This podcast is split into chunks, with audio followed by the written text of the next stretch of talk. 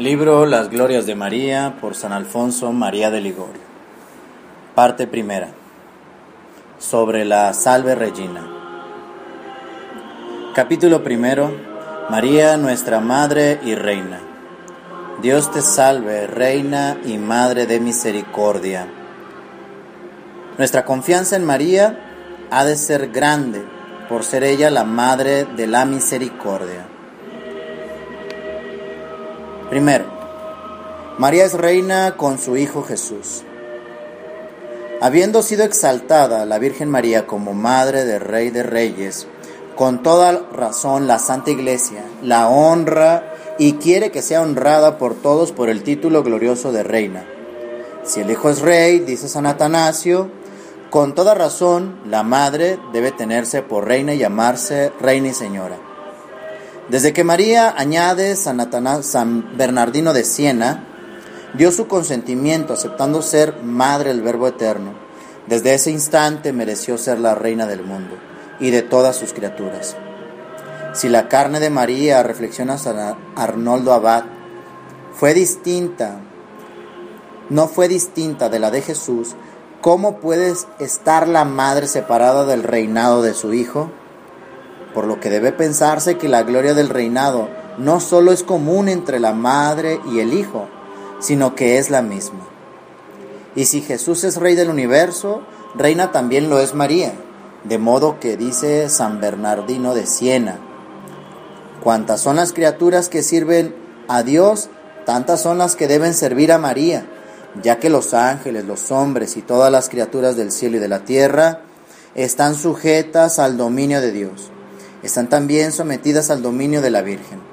Por eso el Abad Guérrico, contemplando a la Madre de Dios, le habla así: prosigue María, prosigue segura con los bienes de tu Hijo, gobierna con toda confianza como reina, madre del Rey y su esposa. Sigue pues, oh María, disponiendo a tu voluntad de los bienes de tu Hijo, pues al ser la madre y esposa del Rey del mundo, se te debe como reina el imperio de todas las criaturas. Segundo, María es reina de misericordia. Así que María es reina, pero no olvidemos, para nuestro común consuelo, que es una reina toda dulzura y clemencia e inclinada a hacernos bien a los necesitados. Por eso la Santa Iglesia quiere que la saludemos y la llamemos en esta oración Reina de Misericordia. El mismo nombre de reina, conforme a San Alberto Magno, significa piedad y providencia hacia los pobres, a diferencia del nombre de emperatriz, que expresa más bien severidad y rigor. La excelencia del rey y de la reina consiste en aliviar a los miserables, dice Séneca. Así como los tiranos, al mandar también como objetivo su propio provecho, lo tienen. Los reyes, en cambio, deben por finalidad tener el bien de sus vasallos.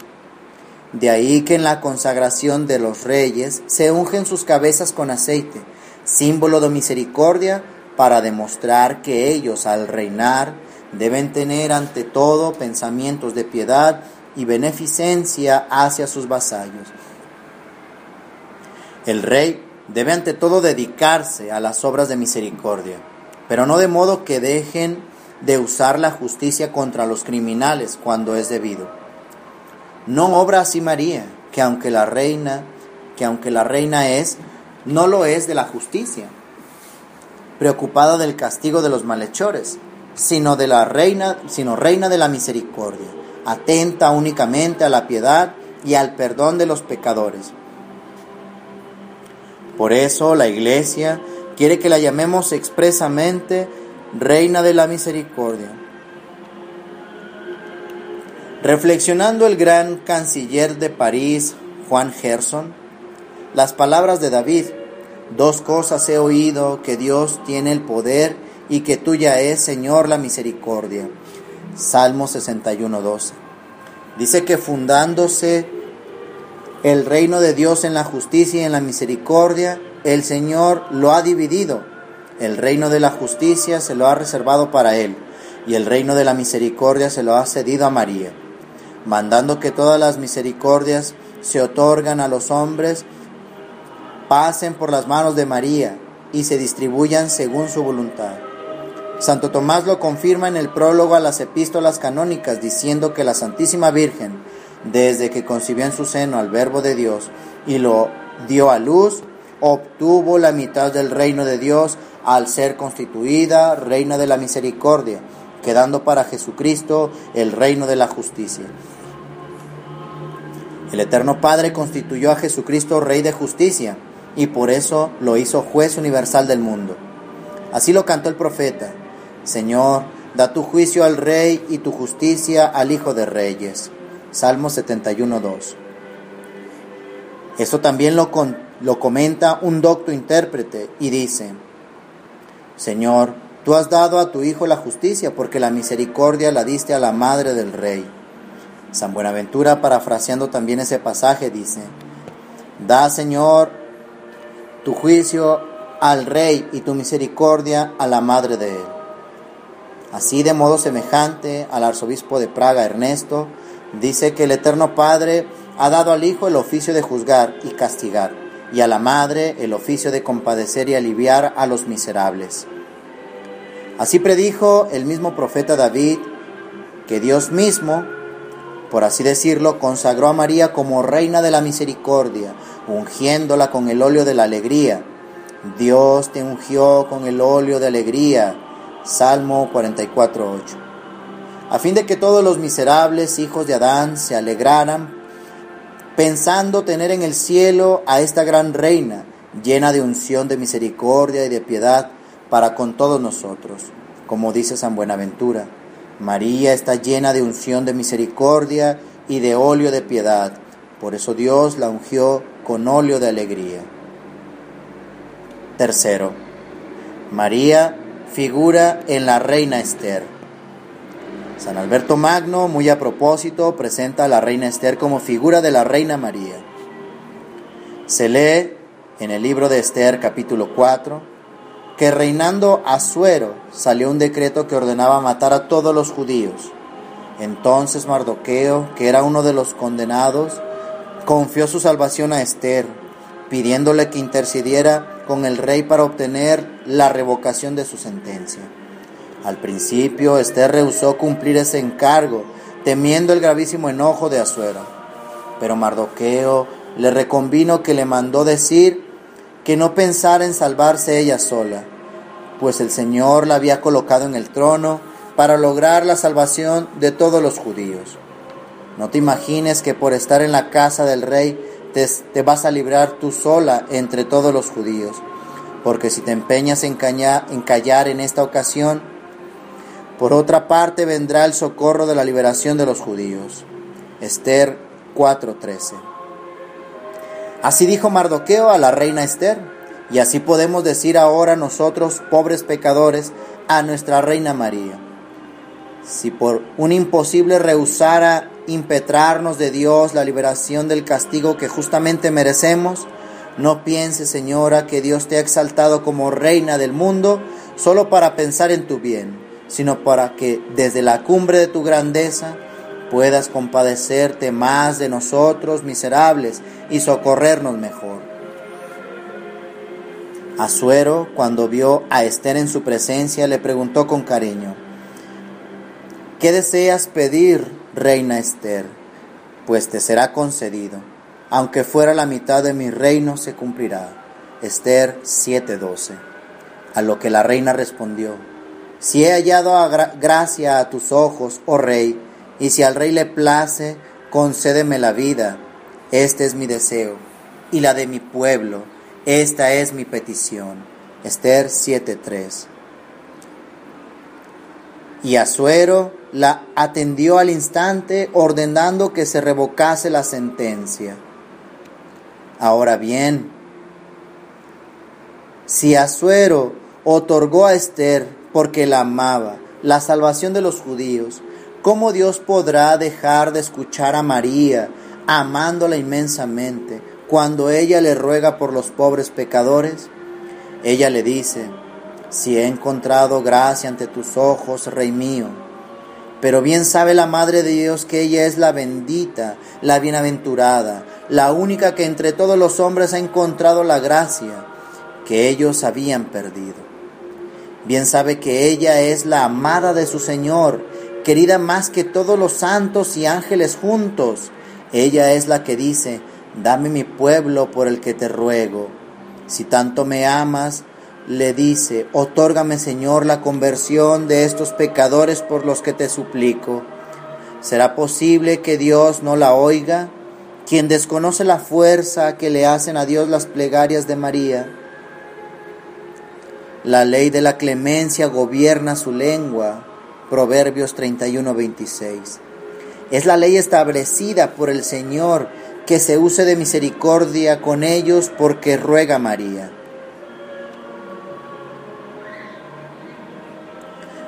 cuatro. María se vuelca con los más necesitados.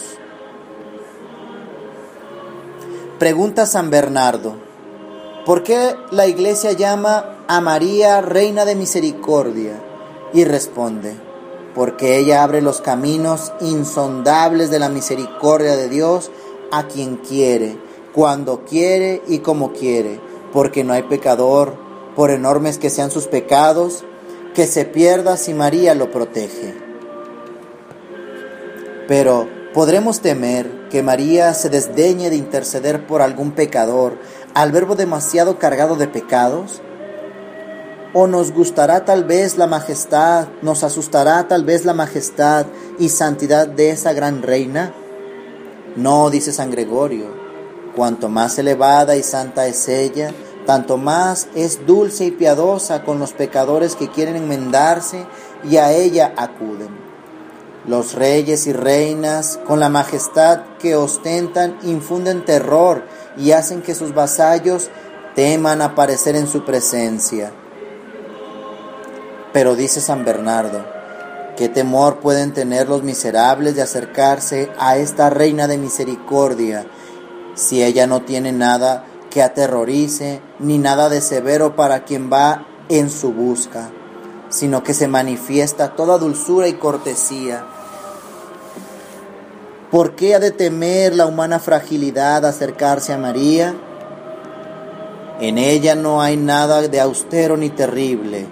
Es todo suavidad, ofreciendo a todos leche y lana.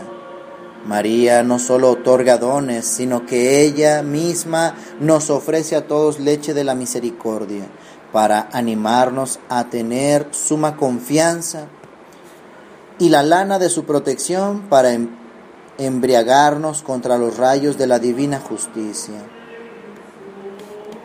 Narra Suetonio que el emperador Tito no acertaba a negar ninguna gracia a quien se la pedía, y aunque a veces prometía más de lo que podía otorgar, respondía a quien se lo daba a entender que el príncipe no podía despedir descontento a ninguno de los que admitía su presencia. Así decía Tito, pero o mentía o faltaba la promesa. Mas nuestra reina no puede mentir y puede obtener cuanto quiere para sus devotos. Tiene un corazón tan piadoso y benigno que no puede sufrir el dejar descontento a quien le ruega. Es tan benigna, dice San Blosio, que no deja que nadie se marche triste. Pero, ¿cómo puedes, oh María?, le pregunta San Bernardo, negarte a socorrer a los miserables cuando tú eres la reina de la misericordia? ¿Y quiénes son los súbditos de la misericordia sino los miserables? Tú eres la reina de la misericordia y yo, el más miserable pecador, soy el primero de tus vasallos. Por tanto, reina sobre nosotros, oh reina de la misericordia, tú eres la reina de la misericordia y yo el pecador más miserable de todos. Por tanto, si yo soy el principal de tus súbditos, tú debes tener más cuidado de mí que todos los demás. Ten piedad de nosotros, reina de la misericordia, y procura nuestra salvación. Y no nos digas, Virgen Santa, parece decirle Jorge de Nicomedia, que no puedes ayudarnos, por culpa de la multitud de nuestros pecados, porque tienes tal poder y piedad que excede a todas las culpas imaginables. Nada resiste a tu poder, pues tu gloria el Creador la estima como propia, y pues eres su madre. Y el Hijo, gozando con tu gloria, como pagándose una deuda, da cumplimiento a todas tus peticiones. Quiere decir que si bien María tiene una deuda infinita con su Hijo por haberla elegido como su madre, sin embargo, no puede negarse que también el Hijo está sumamente agradecido a esta madre por haberle dado el ser humano. Por lo cual Jesús, como por recompensa cuanto debe a María, gozando con su gloria, la honra especialmente escuchando siempre todas sus plegarias.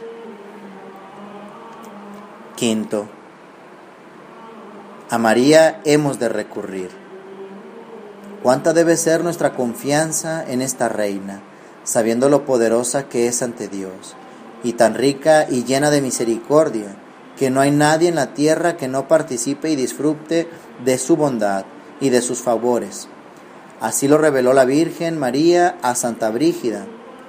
Yo soy, le dijo, la reina del cielo y madre de misericordia, la alegría de los justos y la puerta para introducir los pecadores a Dios.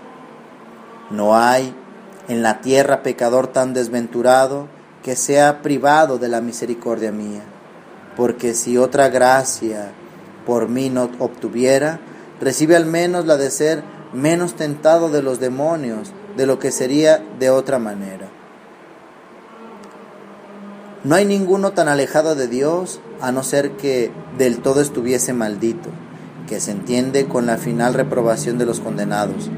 Ninguno, si me invocare, ninguno que si me invocare no vuelva a Dios y alcance la misericordia.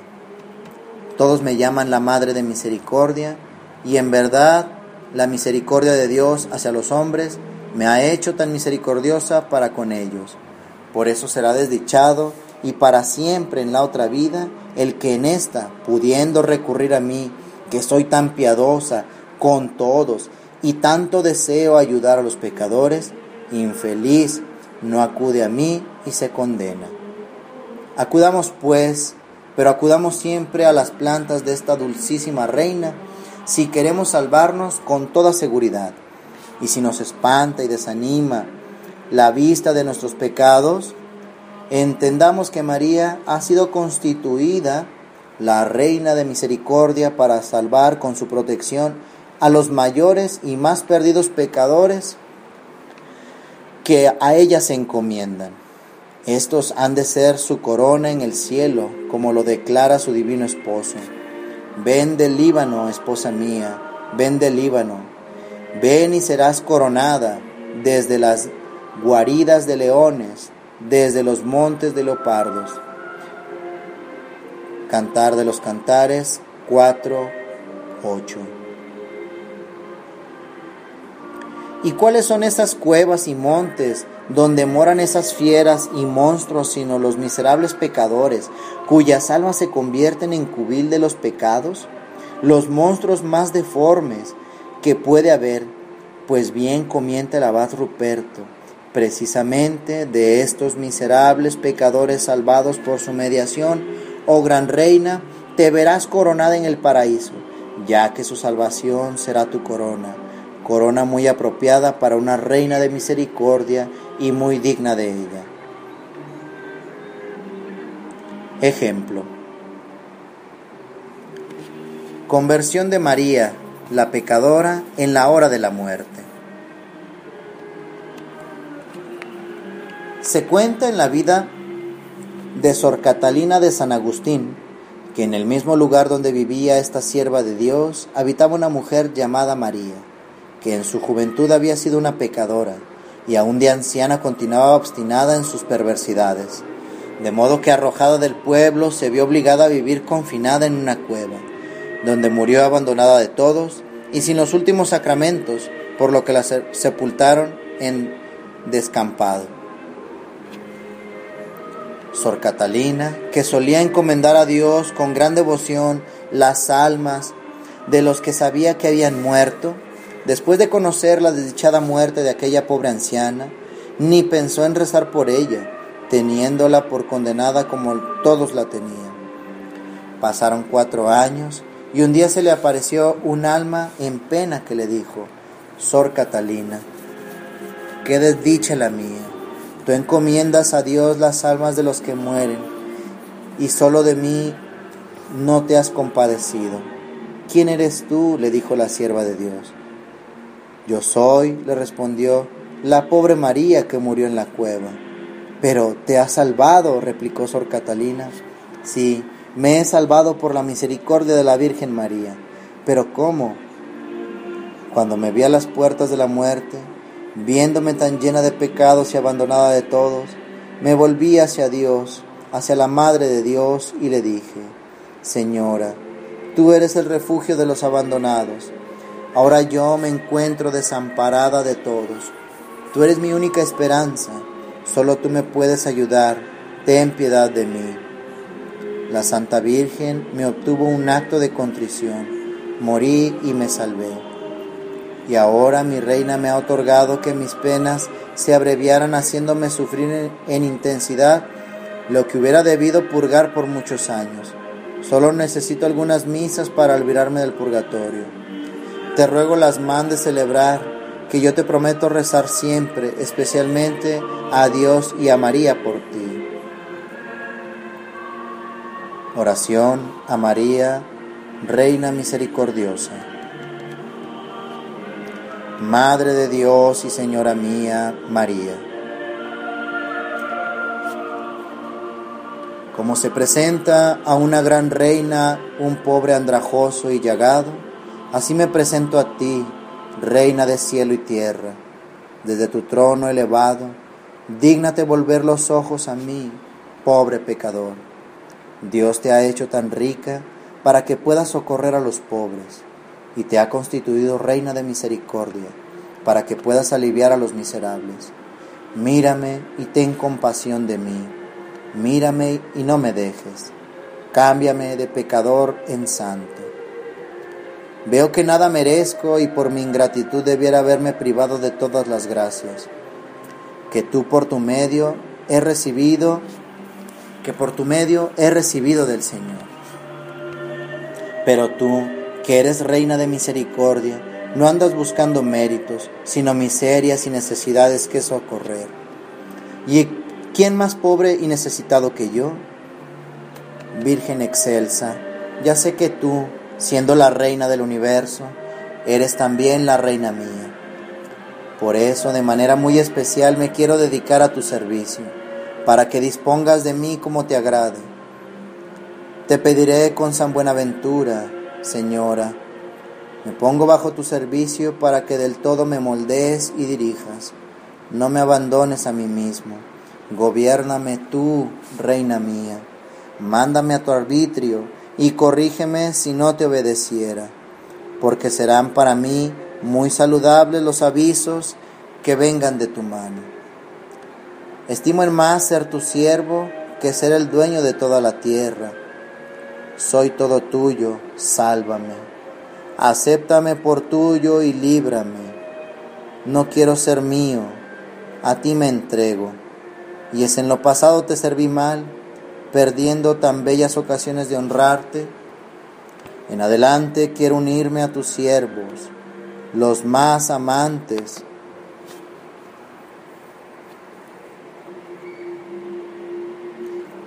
no quiero que nadie me aventaje en honrarte y amarte, mi amable reina. Así lo prometo y con tu ayuda así espero cumplirlo. Amén, amén.